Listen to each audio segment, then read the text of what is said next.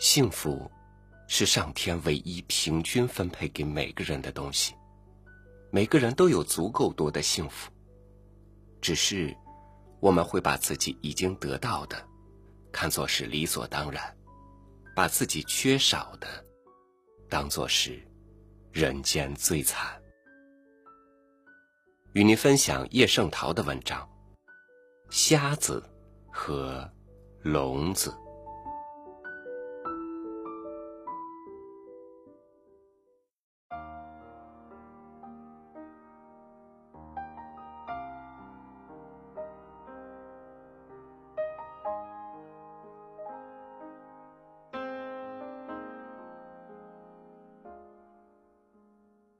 一处地方住着两个残疾的人。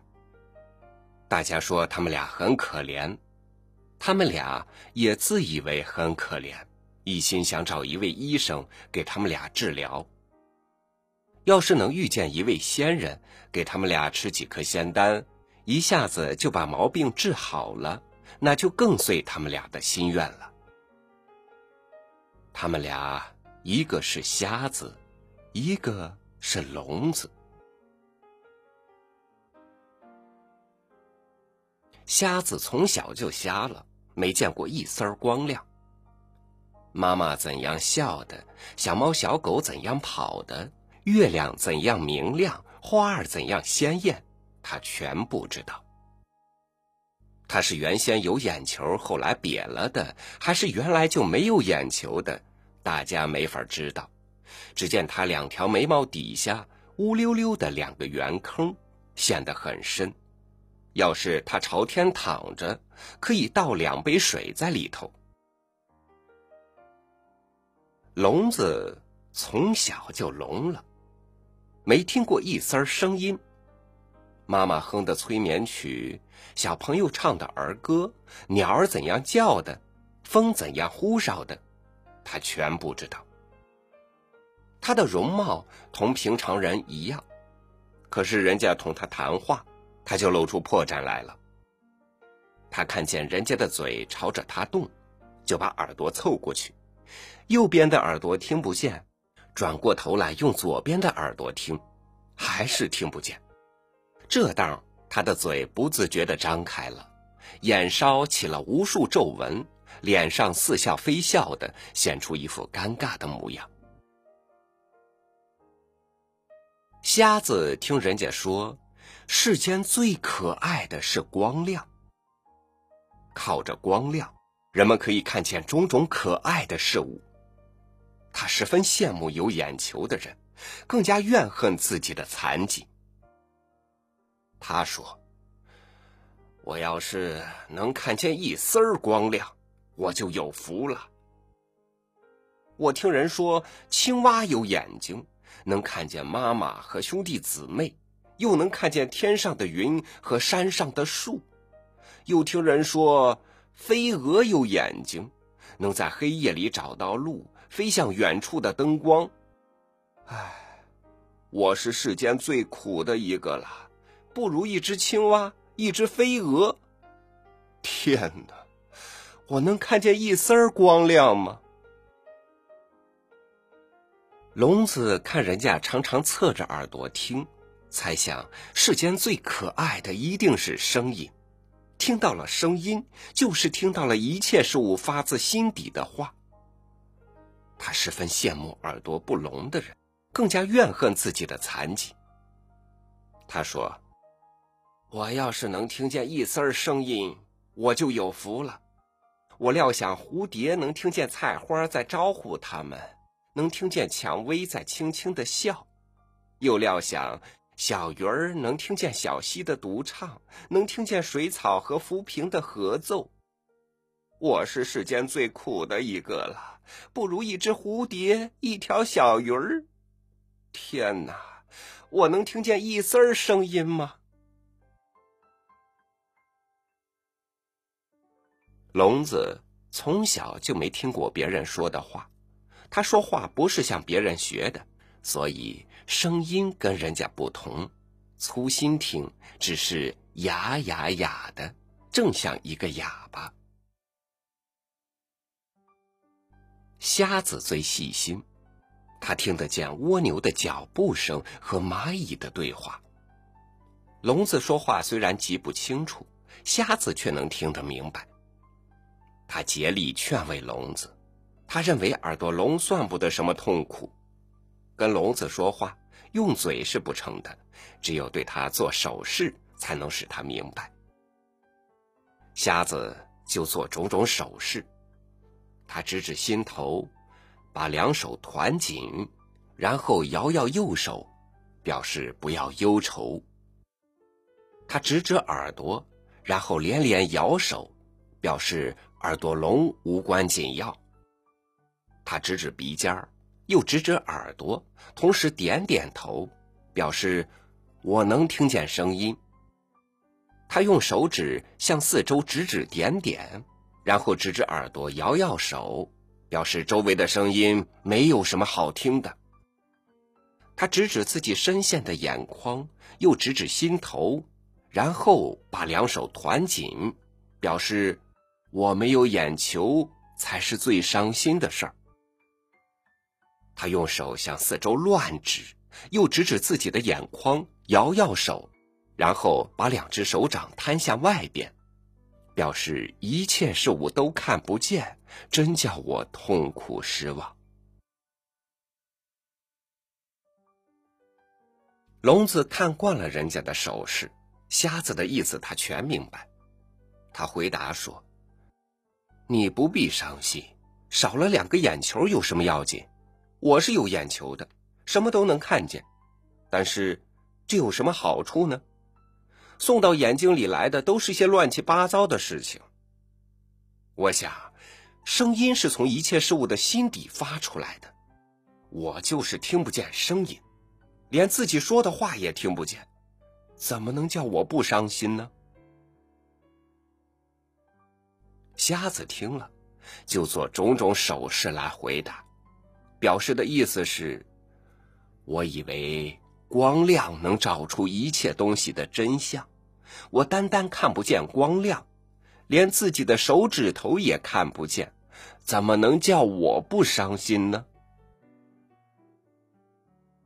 聋子说：“我要听见声音，并不稀罕什么光亮，偏偏耳朵聋了；你要看见光亮，并不稀罕什么声音，偏偏眼睛瞎了。假如把咱们俩的残疾对调一下。”岂不是彼此都舒服，同平常人一样快乐了吗？瞎子听了连连点头，脸上现出笑意，双手合拢来，做出拜佛的样子，表示：假若办得到，真要念一声阿弥陀佛了。聋子说：“只要咱们到处探访，总会如咱们的愿。”找到对调的方法，咱们一同上路吧。瞎子点点头，就拉住聋子的手。他们俩商量停当，由聋子引路，牵着瞎子走。瞎子呢，把听到的一切做手势告诉聋子。他们俩走到一位医生那里，同声说：“我们一个是聋子。”一个是瞎子，现在打算对调一下，聋子愿意成为瞎子，瞎子愿意成为聋子，相信您一定能为我们尽力。我们的愿望如果能实现，我们一定真心诚意的感激您这位有本领的医生。医生摇摇头，回答他们说：“我没有学过这样的本领。”也没有听见过你们这样的请求，请你们去找别人吧。他们俩很失望，出了医生的家。门外有一个老太婆，看见他们可怜，对他们说：“你们到这里来找错人了，从这里往西有一座树林。”树林里有一所古寺，寺里住着一位老和尚，他很有些法术，或者能够答应你们的要求。你们去找他吧。”他们俩听了很高兴，谢了老太婆，一直向西走。前面果然有一座树林，郁郁葱葱，似乎没有尽头。一进树林，果然有一所古寺，黄色的围墙已经转成灰色了。走进寺里，看见大殿里坐着一位老和尚，脸皱得像风干的枣子，胡子白得像雪。他们俩同声请求说：“我们一个是聋子，一个是瞎子。”现在打算对调一下，聋子愿意成为瞎子，瞎子愿意成为聋子。相信您一定能为我们尽力。我们的愿望如果能实现，我们一定真心诚意的感激您这位大慈大悲的老和尚。老和尚也摇摇头回绝了。他说：“这不是一件容易的事儿。”我的法术满足不了你们的要求，请你们回去吧。他们俩哪里肯走，只当老和尚不肯出力，仍旧苦苦哀求。老和尚很感动，和蔼的说：“我真干不了这个，我可以指点你们一个去处，能让你们的愿望得到实现。”你们再往西走，走完树林有一个市集，市集的南头有一座古老的风车，那风车能够帮助你们，你们找他去吧。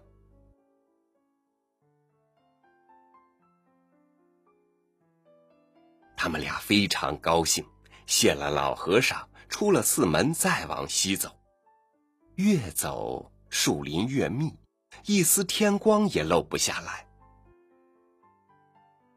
瞎子不觉得什么，聋子可辛苦极了。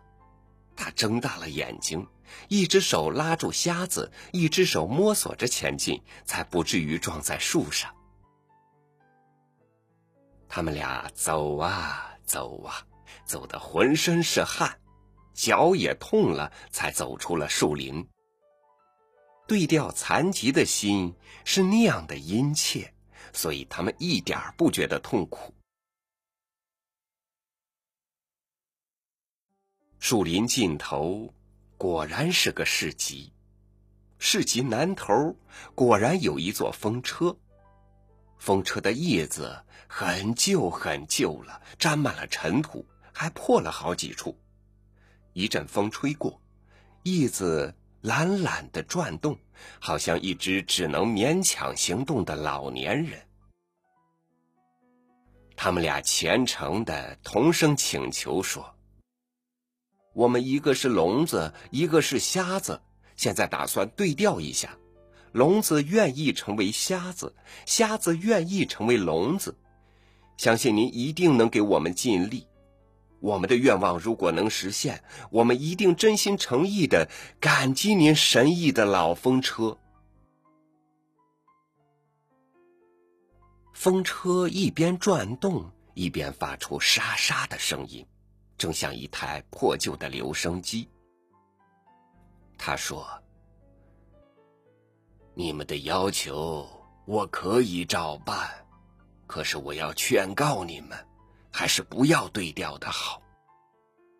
不论什么人，总觉得自己最苦，人家都比他快活。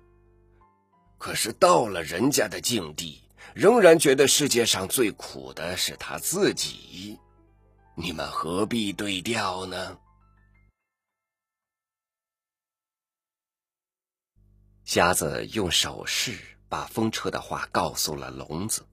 他们俩随即同声说：“我们一个听得见，可是不爱听，只巴望能看；一个看得见，可是不爱看，只巴望能听。我们确信我们巴望的是好的，对调之后绝不会反悔。你使我们眼睛瞎的能尝到看的滋味耳朵聋的能尝到听的滋味就是治好了我们的残疾，真是功德无量。请不要为我们顾虑，快给我们对调吧。风车哈哈大笑说：“我好意关照你们，你们偏偏不信。要是我不给你们对调，好像我不肯帮助你们似的。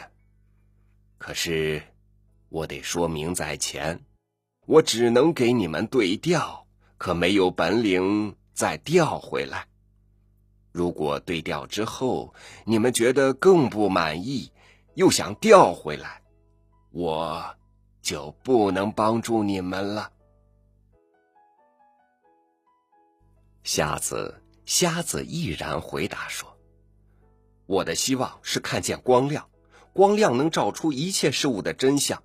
只要能看见一丝儿光亮，我就有福了，哪里会反悔呢？”聋子也毅然回答说。我的希望是听见声音，声音是从一切事物的心底发出来的。我只要能听见一丝儿声音，我就有福了，哪儿会反悔呢？风车把意子顿了几顿，仿佛一位老人在点头。他说：“你们的意志非常坚决。”我一定满足你们的请求。你们站得近一些，待我扇三下，你们就对调了。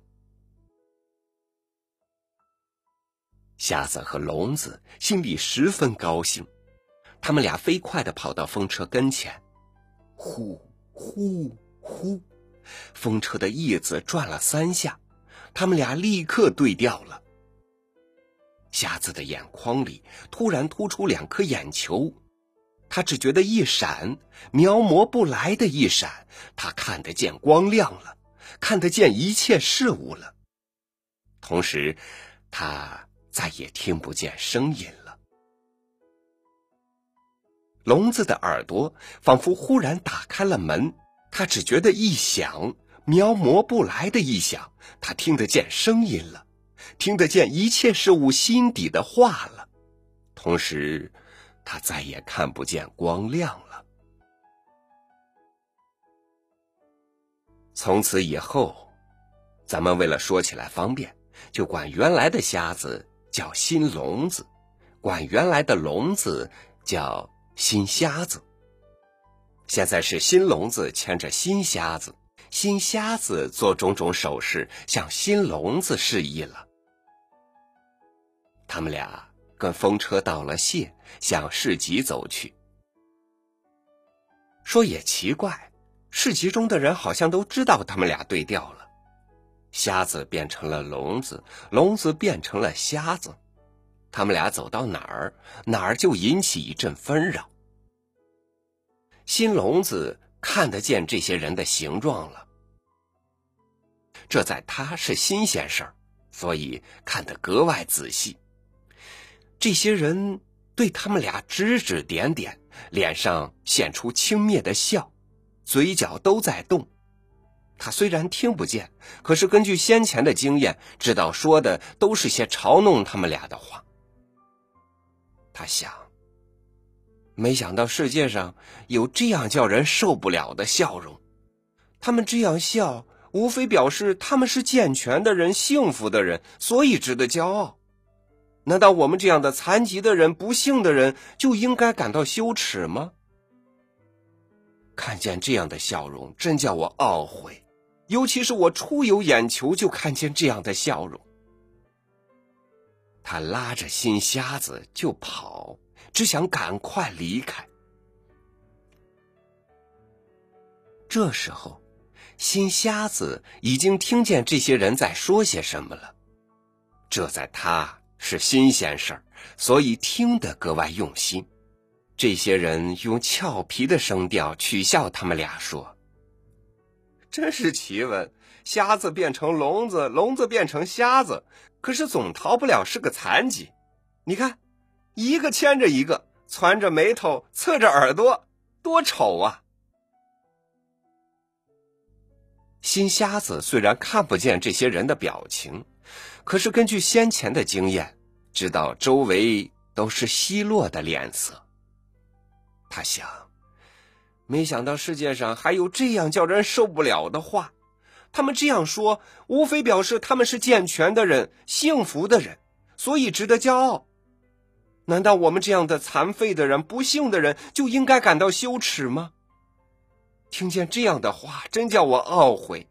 尤其是我刚能辨别声音，就听见这样的话。他推着新笼子，要他快点跑。他们俩一个推一个拉。跑得马一样快。一种疲惫到极点的声音使新瞎子停住了脚步。他听见有好多人在喘息，尤其都是老年人，嘘嘘的呼气，好像一下一下的在挤许多已经皱了的皮球，还夹着彼此响应的弹奏声。他又听见沉重的脚步声，听见担子在晃动，听见有人在搬运砖瓦。但是都不及那喘息声刺耳，使得他浑身感到难受。他再也不愿听见那种声音。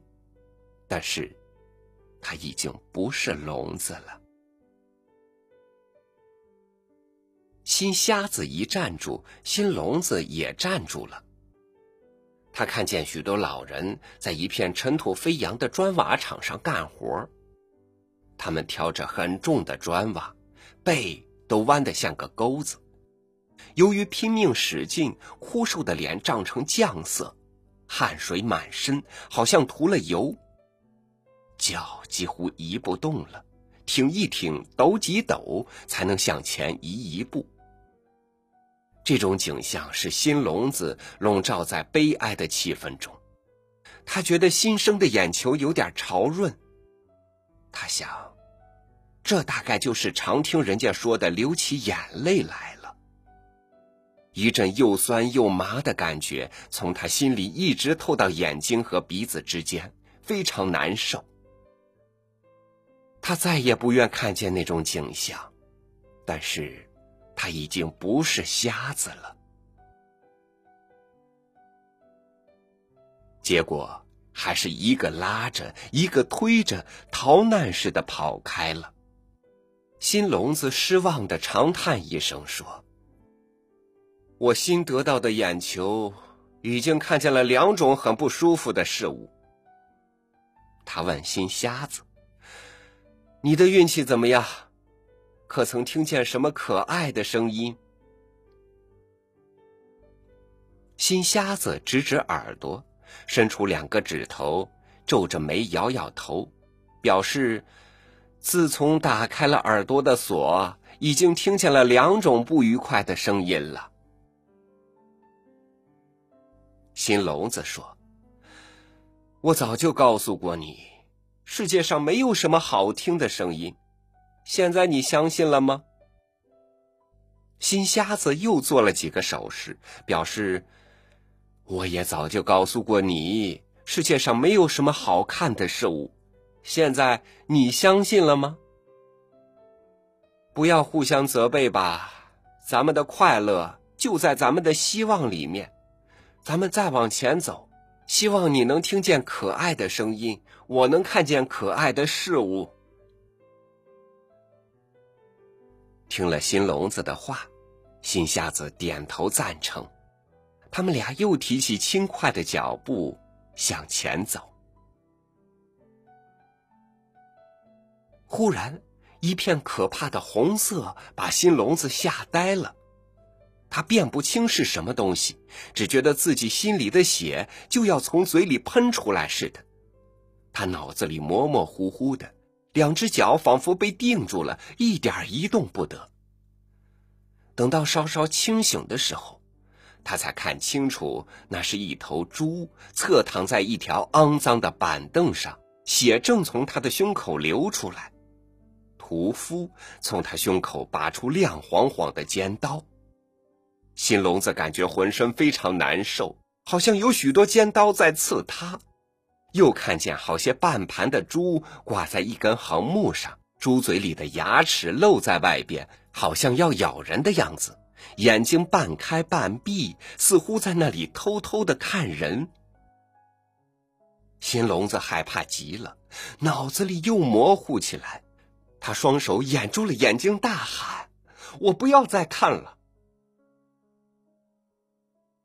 这时候，新瞎子忽然听见一声惨叫，那声音尖锐极了。他感觉他的心好像中了一支冷箭似的。歇了一会儿，他听见一连串嚎哭似的声音，听得直觉得浑身发抖。接着，他又听见血喷出来的声音，血流到一个瓦钵里的声音。猪的叫声。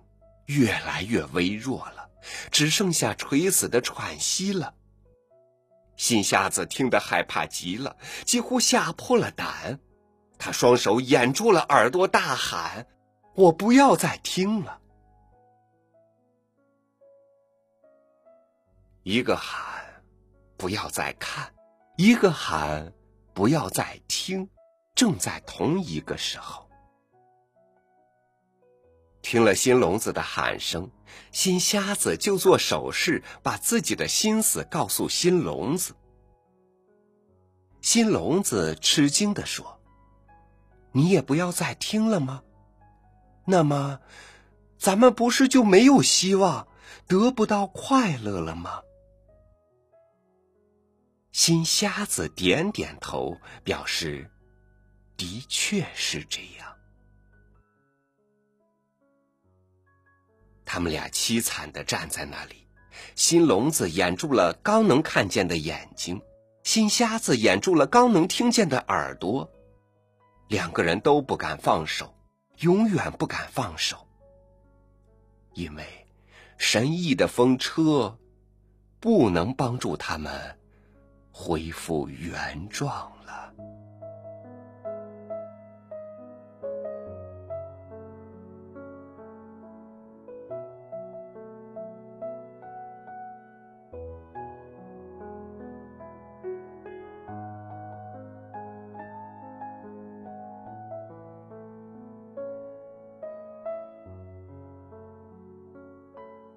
没能得到的，不一定比已经得到的人可怜；已经拥有的，比你想要得到的还要珍贵。